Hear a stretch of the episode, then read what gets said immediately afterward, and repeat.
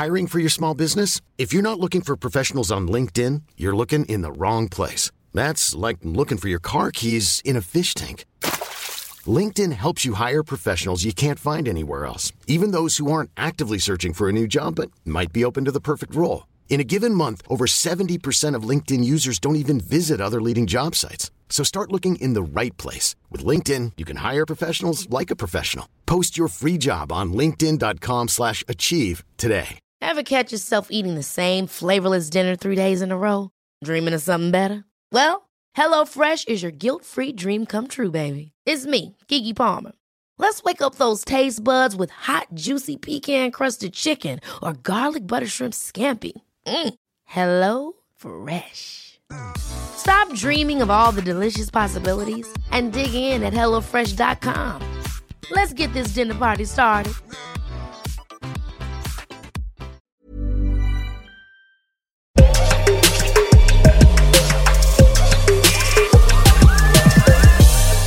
Yahoo Sports Hockey Podcast, Stanley Cup Final, short edition after Game four between the Colorado Avalanche and Tampa Bay Lightning. And we have officially a series stranglehold. The Avalanche win in overtime three two at Amalie Arena to get a chance to go home and win the Stanley Cup in front of those fans that are going to be cheering all those nineties hits all night long. It was a storybook ending, but it was a mildly controversial ending, with Nazem Kadri scoring the winner about, you know, ten minutes into the overtime period, breaking what was a legendary short run of form by Andrei Vasilevskiy. But we'll get into that in a minute. But really, there are two main storylines coming out of this one. It's Kadri and it's John Cooper, who had an interesting take on what happened on that overtime winner.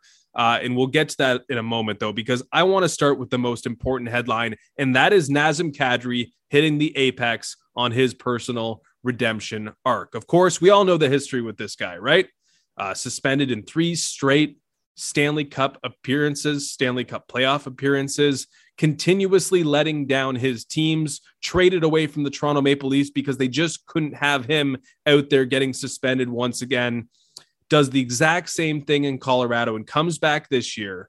And not only does he keep his nose clean after what was his best season as a professional, but he was outstanding for the Colorado Avalanche through the first two plus rounds of the Stanley Cup playoffs. And that's why people were really beaten up after he got shoved into the boards from behind by Evander Kane in the Western Conference Final, broke his thumb, needed surgery, looked like he wasn't going to be a factor at all in the Stanley Cup Final. And yet he comes back here for Game four and not only plays a role, but provides the single biggest moment of the Avalanche's season so far. It started as though it was looking more like a Braden Point scenario where he came back and maybe he wasn't going to be much of a factor. It looked like he was deferring. It looked like he was trying to get up to speed a little bit when they started the game and he was playing on a second line. I think there was actually a lineup change. They were mixing up the top six a little bit, maybe because Nazem Kadri wasn't exactly uh, doing what they needed him to do, or he, he just, they just needed to make an adjustment based on what they came in with. Um, But this looks like it's going to be the return that matters most. Of course, he's provided that massive, massive moment, but Braden Point isn't even in the series anymore because he got back perhaps too soon, or perhaps he shouldn't have came back at all. And he had to exit the lineup for John Cooper, and maybe he doesn't play a role in the Stanley Cup Final after the first two games. Um, I did not expect, based on how Kadri looked early, that he'd be able to shoot, let alone put the move that he put on Mikhail Sergachev to create his own scoring opportunity and beat Andrei Vasilevskiy, who was unbeatable on clean looks the entire night. The only two goals he had let in before that were dirty, dirty goals off bodies, off skates. Nothing, it seemed, was going to beat Andrei Vasilevskiy clean in what was probably his best performance of the series. But Kadri put a move on Sergachev and beat Vasilevskiy, and no one in the arena knew because once it tucked under Vasilevsky's arm, it tucked into the top of the net.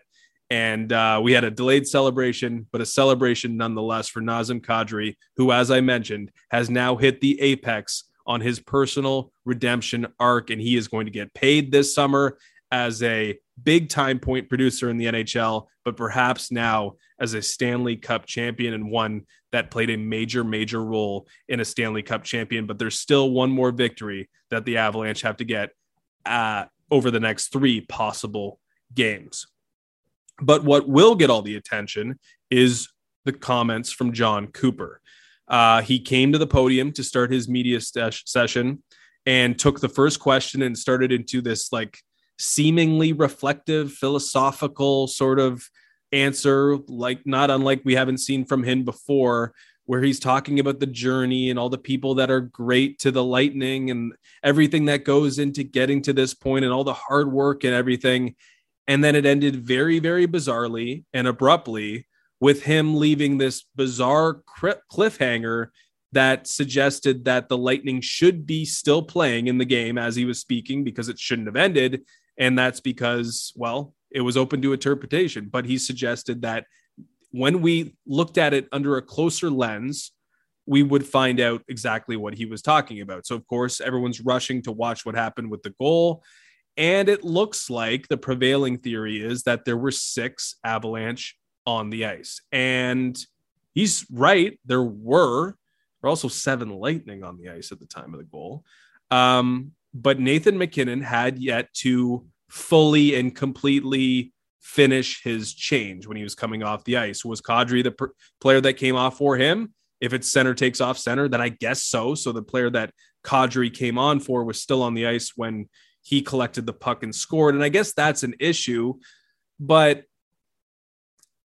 when you're changing on the fly, you kind of like surrender yourself at a certain point. I don't even know if this is baked into the rule book, but once you get to the bench to prevent people from flying into the benches and skates and so on and so forth, if you get there, you kind of have given the grace period of stepping over the boards without having to do so in too much of a rush. And I think any, under any other circumstances, this would not be a huge deal. But when a coach who's vying for a third consecutive Stanley Cup sees something that he believes should have, at least something that he can point out as to the illegality of a certain goal, I guess he's going to do it. But it felt like sour grapes, honestly, if I'm being, if, if I'm going to give you my actual opinion, it was sour grapes. It was a coach finding a reason to be upset because he is upset.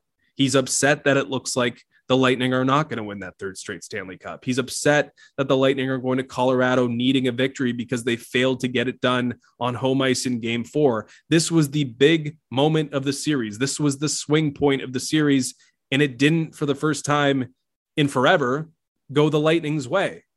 And when you're a little aggrieved and you're a little upset, you find someone else to blame. And it looks like John Cooper was just trying to blame the officials. Now, there are other theories because, as I mentioned, it's subtle and it's bizarre and it's somewhat out of character. So the other theory is that Bowen Byram knocked down a cleared puck with a high stick that Darcy Kemper collected, and they moved it back up ice to score the goal.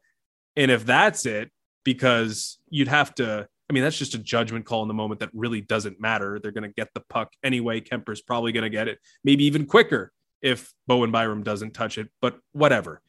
Either way, he's complaining about something that is pretty trivial, something that didn't really affect the play at all. Nathan McKinnon, having yet to step over the boards, didn't affect the play at all. And I think that's the main point that I'm trying to drive home here, is that Kadri's story is better than Cooper's story. I think the emotions got the best of the Lightning head coach in this moment.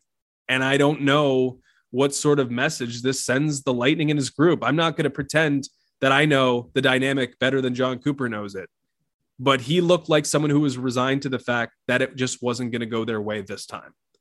And if I'm in the dressing room, I don't know if I like that. But again, I think coach and team understand each other pretty well. Also odd, on the game sheet, all six players, including McKinnon, were listed as on the ice when the goal was scored. And you'd have to think that the N H L will be a little bit angry with the person responsible for that. I don't know if that's something that's done in-house by Tampa Bay Lightning people, But that's not a good look for the N H L to have on their official score sheet six players listed, because clearly that indicates that something went wrong. Uh, and I guess they knew what John Cooper was talking about before everybody else seemed to know what John Cooper was talking about. The only reason, though, that the Lightning were still playing to that point was because of their goaltender, Andrei Vasilevskiy. He was outstanding in the game, making thirty-five saves on thirty-eight shots. Again, as I mentioned, the only thing that beat him clean was Nazem Kadri's goal. And I guess he could have had it, but he was so, so good, especially in overtime. He made ten saves before that. Basically, all of my notes from the overtime period was just another remark on an outstanding thing that Andrei Vasilevskiy did to keep the game going. He clearly has rediscovered his boogeyman form here in Tampa Bay after what, the first period or so of game three. He's been absolutely sensational, and he was certainly growing into this game. Uh, both of the goals from the Avalanche in regulation basically just came off lucky bounces that he clearly could not be blamed for.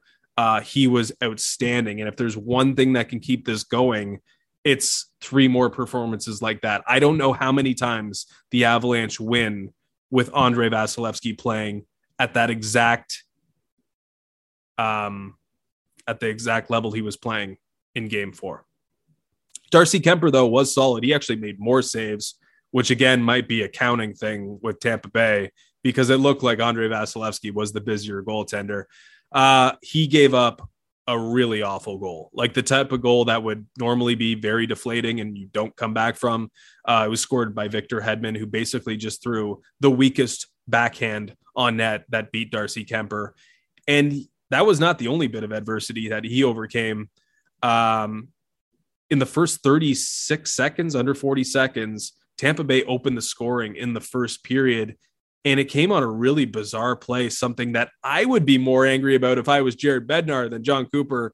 But, you know, I guess that doesn't matter now.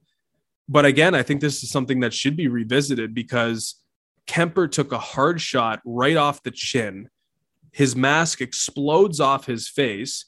He almost tries to catch his mask while he's trying to catch the puck in front of him, because it hits him and drops down.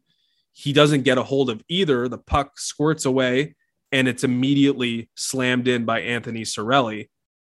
And the rule is, it was called correctly. The rule is that if the helmet comes off and a scoring chance is right there, it gets to continue on that scoring chance. So you can't just immediately blow it down because the mask is off. It has to be, uh, the play has to be settled, at least to a certain extent. But how, if you're Darcy Kemper, are you expected to make a save or recover when your helmet is literally popping off your face in that moment? How are you supposed to square up to a shooter or collect the rebound when that is happening to you in that moment? I do not know how that is fair at all to Darcy Kemper, but credit to him for bouncing back after allowing a goal like that under those circumstances, thirty-six seconds into the game, and stopping, you know, maybe thirty saves after that, or it must have been like thirty-five saves. I guess he made a few before uh, that went in, including the one that hit him in the mask. But he was awesome from that point, aside from that one moment on that Hedman goal. Even though it looks a little nervy with him still, uh, he was tremendous in a bounce-back effort after being pulled in Game three. But they got to change that rule. I mean, it's ridiculous. Imagine if the puck landed in front of him or closer to him, someone whacks it, and it hits him in the face. Like, what are we doing here? A goaltender's mask comes off. Immediately, the play should be blown dead, because it's about his safety first. And he clearly, despite the puck going in net and evading him, if it was still in a scoring area, he could still get in front of it and take a puck off the mouth. And then what are we talking about that? I think they got to revisit that, among a few other things. Like in any Stanley Cup playoffs, a couple rule changes probably seem... Um, seem like we got to revisit. Um, other things of note. Uh, as I mentioned, Hedman scored that goal. He was awesome. He was enterprising. He has not looked very good in this series up until this point, but he, maybe after watching Cale Makar win the Norris the other night, looked like he was trying to match wits with Cale Makar. He went on a ton of rushes. He scored that goal. I thought he was spectacular in this game, and it was good to see because it looked like he was maybe most symptomatic of the theory or the, the belief that the Lightning might be more banged up than the Avalanche, because he just didn't look right in the first few games. Did look right in game four, and hopefully we see him play well for as long as this series lasts.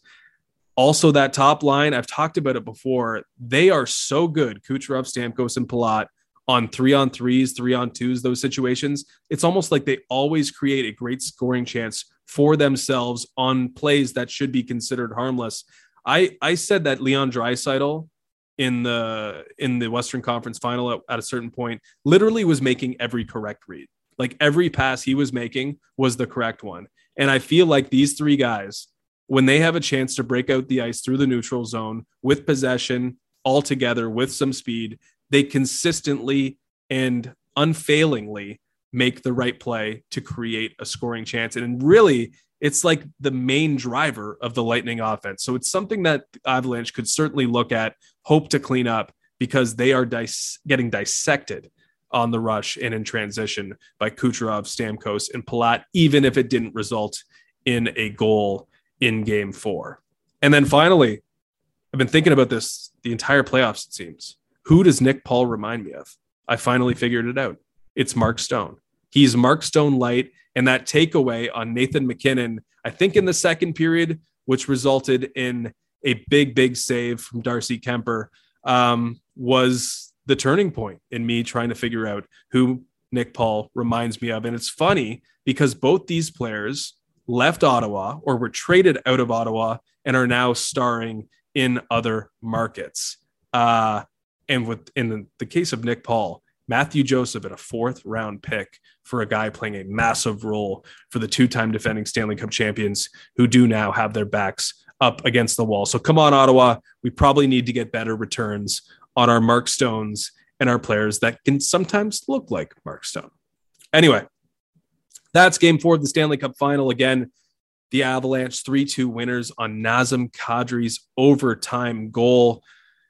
It looks like this might this run might be coming to an end for the Tampa Bay Lightning, who now have to go to Denver and get a win, then come back home and get a win, and then go back to Denver if they hope to repeat as Stanley Cup champions for a second time and become three-time Stanley Cup champions. Uh, we will continue to break it down until the Stanley Cup final is through, but this has been the Yahoo Sports Hockey Podcast, and please do us a favor, subscribe on YouTube and Apple and Spotify, anywhere you get this podcast or you watch this podcast. We would love your support, and we thank you for that.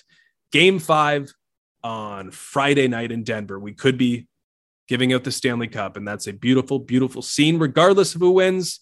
But if it's Friday, it's going to be the Colorado Avalanche.